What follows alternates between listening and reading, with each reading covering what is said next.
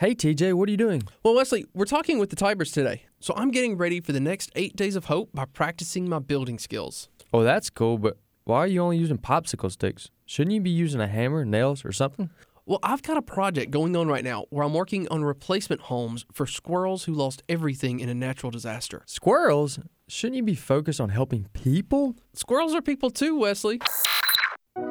Making connections, affecting the culture, just doing life. It's Engage Magazine on American Family Radio.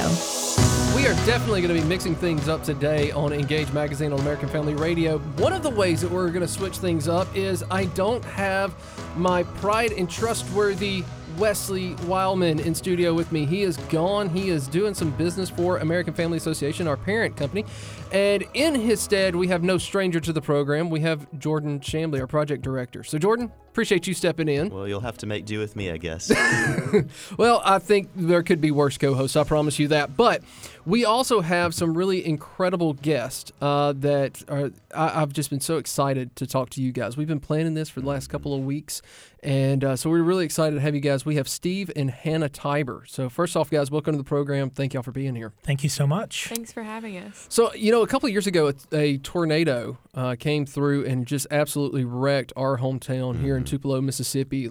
Homes were uh, were destroyed. Thankfully, there were no lives directly lost because of the storm. Uh, so we were blessed because of that. But, you know, it was your hometown as well. And, uh, but you were here and we were helped mm-hmm. and you know that just the, the story there we're going to get into that uh, is absolutely incredible but you're no stranger to tragedy and to storms because that's pretty much what you do. You go in where the storms have hit and you help people. Tell us a little bit about Eight Days of Hope. Yeah, you know, Eight Days of Hope, um, it was meant to be my dad and I. Um, he called me, uh, he lives in Buffalo, New York, and said, Hey, this uh, storm called Katrina just hit your state where you mm-hmm. live. Uh, why don't you and I get in a car, go to the Gulf Coast, and help somebody out, help them rebuild a home? And I, I, thought it was hilarious because I'm the one person, even today in my own family, that, that I don't touch tools. That's just not my gift. I'm like, well, what am I? Hannah's over here nodding, like, yep, that's right. yeah, definitely. Mom's the one that handles the toolbox in the house. and I'm like, Dad, man, why are you calling me? I mean, you could pick one of my five sisters and they, they do a better job. And he said, Steve, because you live there. And I'm like, okay, well, of course. So, mm-hmm. so that trip that was meant to be my dad and I, maybe, you know, five or six others, ended up being 684 people. Yeah, so wow. we back in 2005 we rebuilt 84 homes in 8 days. It was extreme makeover. Moved that bus 84 times and and when we left there was so much more to do, so many more people to bring hope to, so many other people to show a glimpse of Jesus that you know, we formed a 501c3 and it's been full steam ahead since then. It's uh, we've been all over the country. There's been new ministries spawned off, and it's it's a God thing because we're we're not that good, but He's awesome. Oh, absolutely. You know, and one of the things that that you you've not only had to deal with the storms from nature and things like that, but you've had a lot of things in the organization itself to overcome, from finances to support to finding people, and now you have businesses that actually donate resources to you to help build. But what's kept you going uh, since 2005? That's been 11 years yeah, 11, 12 years. You know, today we're still an all volunteer organization. That's about to change in January. But for almost 12 years now, we've rebuilt 1,800 homes, $24 million of work. Wow. And God provides every volunteer, every dollar. Um, I haven't lost any sleep, Jordan, at all. You know, is he going to provide? He always does. Um, but you know, to us, we've always kept him the focus. Mm-hmm. And I and I always tell the other leaders, we have 53 leaders. Hannah and I are two of them. And you know, even though I'm the president and co-founder, I'm a volunteer and I'm equal to the other 52 that God created us. He gave us different gifts, and we come together and, and, and we do it for Him. And, and we, we, we just lay these gifts um, at His feet and we use them and we honor Him. And by doing that, it gives us an opportunity to share about His Son Jesus when we rebuild somebody's home. Think about it. Someone knocks on your door or calls you on the phone and says, Hey, we're coming by tomorrow. We're going to build you a brand new house. Mm. And 30 people show up. And before that day, you didn't know any of them. They're from all over the country, some from right. Canada, some from overseas. And eight days later, you're painting the house and you're done. And you give the keys back to the widow or to that family and um, no charge. Um, the hmm. price has been paid. Uh, that's what keeps us going. That's that's awesome. That is awesome. Uh, that's an awesome, uh, you know, little introduction to uh, the, your background. Um, but like something like that doesn't happen overnight. You know, you, this this has been a journey for you Um, and I'm sure you've learned a lot along the way. So, what are those some of those hurdles that you've had to jump and um, I don't know spiritual battles even that you've met with along the way? You know, we were in Cedar Rapids, Iowa for Eight Days Hope Six, and we had a grant, a two hundred fifty thousand dollar grant. And and usually when we do one of these major trips, it's a half a million dollars. So God has to provide a half a million dollars. He doesn't have to do anything. yeah, but we need to find a way to raise five hundred thousand dollars in sixty or ninety days. And I have a real job, and so do these other leaders. And so you know, you're just trusting the Lord. We were in Cedar Rapids, and literally on a Thursday night, the first day is, is Saturday. We get a call. The grant fell through, and we had mm. not raised the money because we thought the money was there. And I mm. remember talking to the other leaders. It's all right. I don't know who's got a Visa card on them, but we just got to trust that God's going to provide. But everyone pour your, you know, so we had like 18 Visa cards in the middle of the oh, table, and we, you know, these are our own personal Visa cards. Mm-hmm. But you had all these volunteers, 1,600 people coming from the country. You couldn't have them waiting for materials, and you had to buy mm. the food to feed them. And it was the Abraham Isaac, not not to that extent, but you just had to trust that God was in control. And literally, we got in a circle, we prayed, we all coughed up our Visa cards, and man, I was weeping. I was like, God, you know, I'm always reminded that I'm not in control, that you're in control. But please, Father, um, you know, show yourself here. We, we, we really need you right now.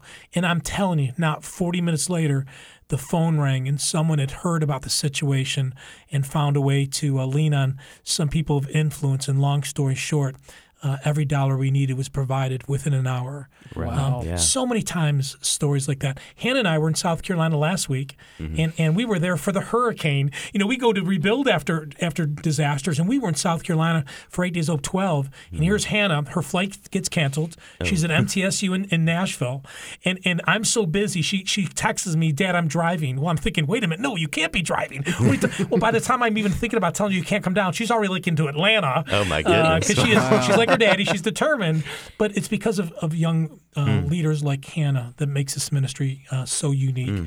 We're all passionate about serving others. You're listening to Engage Magazine on American Family Radio. And if you've missed any of this interview with Steve Tybor and with Hannah Tybor about Eight Days of Hope, you can always catch that at engagemagazine.net slash podcast. You know, Hannah, we've not given you a lot of opportunity to speak. A little bit of that's intentional. We want to highlight you in the next segment. We want to really focus on you. But I do want to ask right now with, you know, with everything that your dad has said, you're driving into Atlanta. You obviously have a heart for doing this. Where does that come from? I think a lot of it comes from the fact that um, one of my the key things about Eight Days of Hope is we ask that you bring your families because serving as a family is like as a family is so important.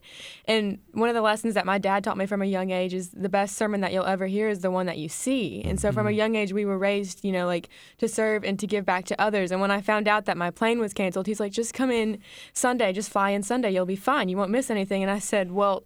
I can drive and be there before the curfew hits at eight, and I won't miss anything then either. And so I did, and I, I mean, a lot of it was I don't have a lot of time to serve, and mm-hmm. so when I realized, you know, like this is going to fall on my fall break, and I can go, I wanted to give everything I could, even if it was just sitting at the hotel and talking to the hotel staff mm. while they were struggling with all the people who were within the hotel that were stuck there without electricity and rising water levels. Oh, wow. So you guys serve not only the homeowners, but just anybody you come in contact with. anybody we come in contact with. I mean, well, we're there to serve the homeowners, obviously, but we can't neglect the rest of the community because they see us too. And I mean, it's just the simple gestures of saying thank you. Like every time I would see them, it's you know, hey, are you guys doing okay? Do you need anything from any of the the um, Eight Days of Hope people while we're here? Do you need us to clean? We're I mean, we're hmm. stuck here anyways. If you want help, we might as well hmm. give it. Hmm. You know, I think people have gotten really excited about Eight Days of Hope. So, Steve, tell us real quick how can people find out more information and how can they volunteer for wherever Eight Days of Hope 13 may be? Yeah, so you can go to our website, 8daysofhope.com. We're on Facebook, Instagram, and Twitter as well.